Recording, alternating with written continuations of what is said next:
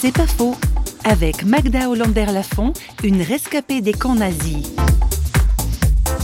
Nous étions libérés par les Américains. Un soldat a perdu une trousse de Croix-Rouge là. Il y avait la dent de poison. Je l'ai ramassée. J'allais terminer avec ma vie. Et à un carrefour en y allant, une personne est venue vers moi avec un sourire radieux.